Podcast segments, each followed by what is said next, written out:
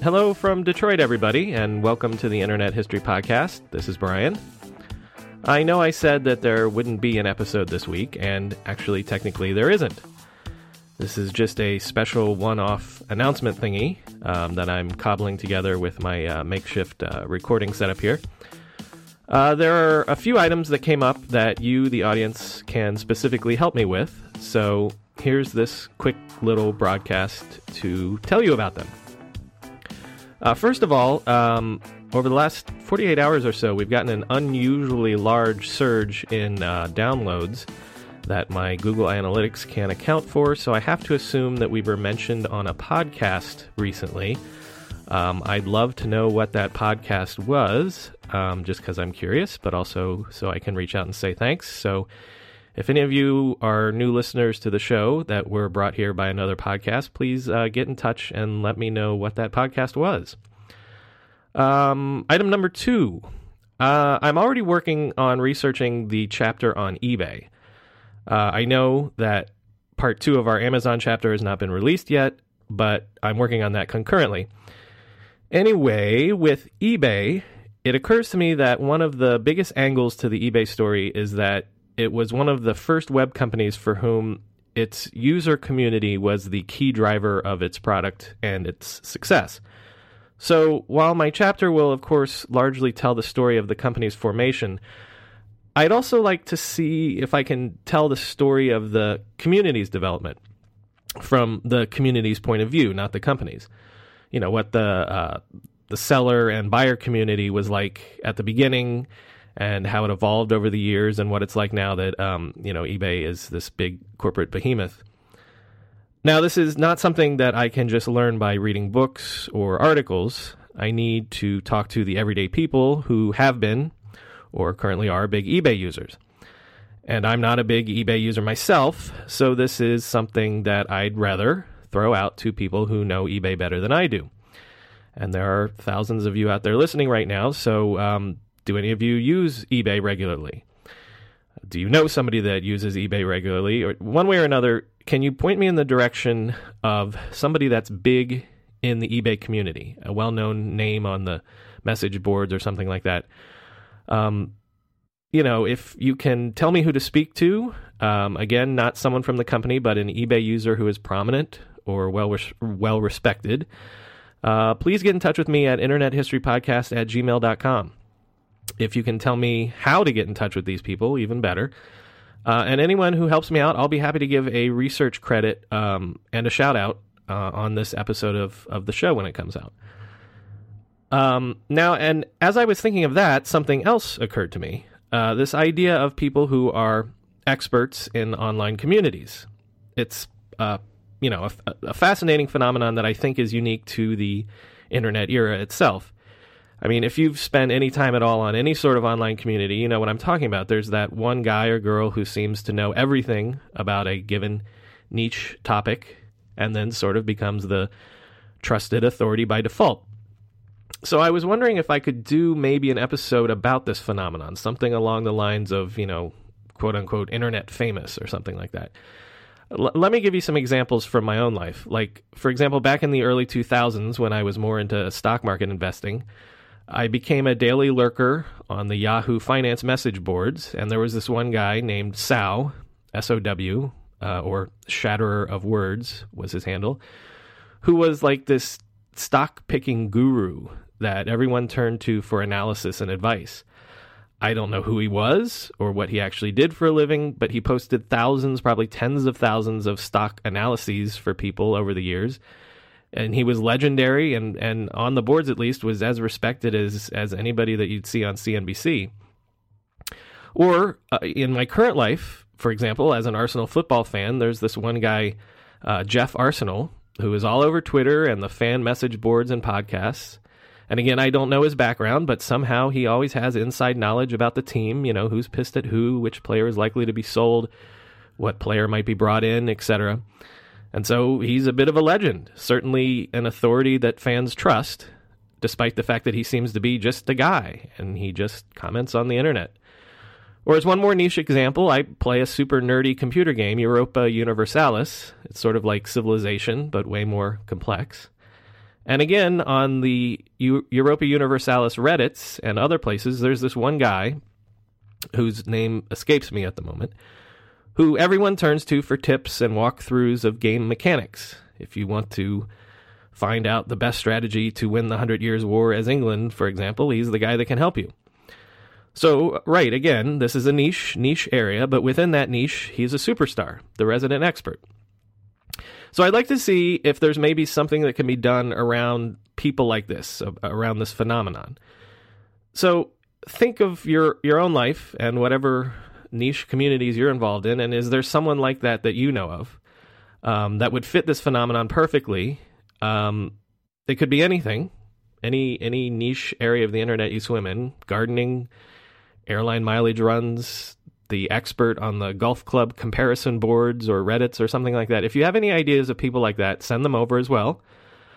I don't know if uh, it'll actually make a whole episode or if I would do an interview with with a person or mash three or four interviews together to compare and contrast. And I mean, frankly, I don't know if there's uh, you know enough material here at all, but I I, I want to um, I want to at least explore it. So if you have any ideas for someone who might fit this crazy idea, Again, uh, email me, internethistorypodcast at gmail.com. And um, lastly, we didn't mention it, but the one year anniversary of this podcast went by recently. We're currently, what is it, 56? Is this episode 57? 57 episodes in. Again, I'm, as always, amazed at where this project has gone. And as I always do, I thank you for listening and contributing to it. I haven't done this before, and I don't intend to do it very often, but I wanted to use this anniversary as an opportunity to reach out and see if any of you might be willing to contribute to furthering the project. So, for the first time, and for this episode only, I'm going to do a one off fundraiser. If you go to internethistorypodcast.com forward slash donate, you'll find a link there to make a contribution to the podcast via PayPal. You can contribute any dollar figure you'd like. And let me be clear this is not a contribution to put food on my table, but an honest to God request to help out a bit with this project specifically uh, if you appreciate it. Uh, a quick you know back of the envelope calculation that I did uh, this past week was that it's cost me somewhere north of five thousand dollars to produce this podcast over the last year. From the hundreds of books that I bought for research to the hosting for the podcast, and the website to the literal microphones that I've purchased. I've gone through three. I'm, I'm rough on them for some reason. Uh, and to frankly, the the babysitting expenses. As you know, I've been I'm I juggle being the CEO of a hundred employee company with being a part time stay at home dad, and also doing uh, this podcast. So sometimes, quite often, in fact, I've had to get a babysitter for little Penny while I conduct an interview. So anyway, the point is it all it all adds up. I'm not doing this as a Kickstarter because I don't have a specific goal. I'm just asking um, for a little tip of the hat. I'm I'm happy to continue this this project one way or another. But if you enjoy this show, if you appreciate what we've done so far and my continued efforts with this, then please consider kicking in a few shekels. Um, again, think of your contribution as both a tip of the hat for the previous year and a bit of a pat on the back and encouragement for the year going forward. Again, the link is internethistorypodcast.com forward slash donate, or there's a link in this episode's description on your podcast app, or I, I think I have a link on the main page of the website, but I'll, I'll double check that. I'm not asking for um, a specific dollar amount. If you want to contribute, contribute whatever whatever you'd like. Um, but there's also a, an option to contribute in the form of a monthly or yearly subscription. Um, and anyone that goes that route, I'm going to do something special for. Um, not sure yet, but if you do choose to go that route, I'll be in touch directly. Um, I don't know, uh, maybe you'll get a producers or, or researchers credit and maybe get some swag or something like that. Anyway, again, I won't ask for donations every episode, just this one time for now. And as always, anything that you um, can find uh, in your heart to contribute would be much appreciated. So finally, um, to that end, the the year going forward, many of you have asked about the book. Um, when is the book coming out? Um, yes, as a lot of you know, this podcast grew out of what I thought was going to be a book project, and it was out of loneliness and um, and a boredom, I guess, that I made it public in podcast form. And quite frankly, the answer is I'm having so much fun doing it as a podcast right now that I simply haven't thought about um, the the book project in any meaningful way for a long time. Um, sure, uh, when we're done with this, uh, we'll have basically written a book, a history book. So it would make sense to put it out in some form at some point. But as you can see by the the pace of my progress, that's at least a few a few years away and I wouldn't even know what format would be appropriate anymore. Um, ebook, traditional publisher, some other multimedia format. I don't know. We'll see. I'm sure if uh, a decent publisher came along tomorrow, I would be tempted to do that if they believed in the subject matter as I do.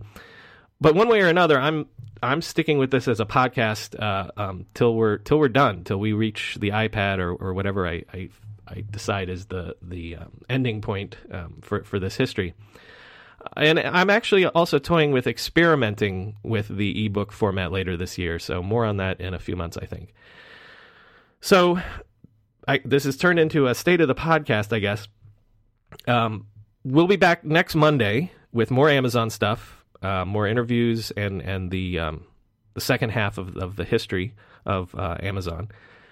And around the corner from that, we're onto eBay and Craigslist materials, and then um, I think we're going to take a look at some early community sites, both in the context of the time and as sort of a prelude to what would eventually become social media. And then uh, I hope we'll delve a bit into venture capital, both the, the history of it and, in a way, you know, just kind of looking at what it does, what it is, and how it functions. Uh, what else is on my agenda? Uh, maybe a bit of uh, history lesson slash tutorial on what the economy and the and the stock market was like, the you know the background and circumstances of the the late '90s that set the table uh, for the dot com bubble. Um, we'll also revisit Netscape and find out what happened to them. We'll look at the Microsoft antitrust trial. We'll um, well, you know, we'll finally get to the the dot com era in general. Um, everything, all the good stuff from from GeoCities to Pets.com to Webvan.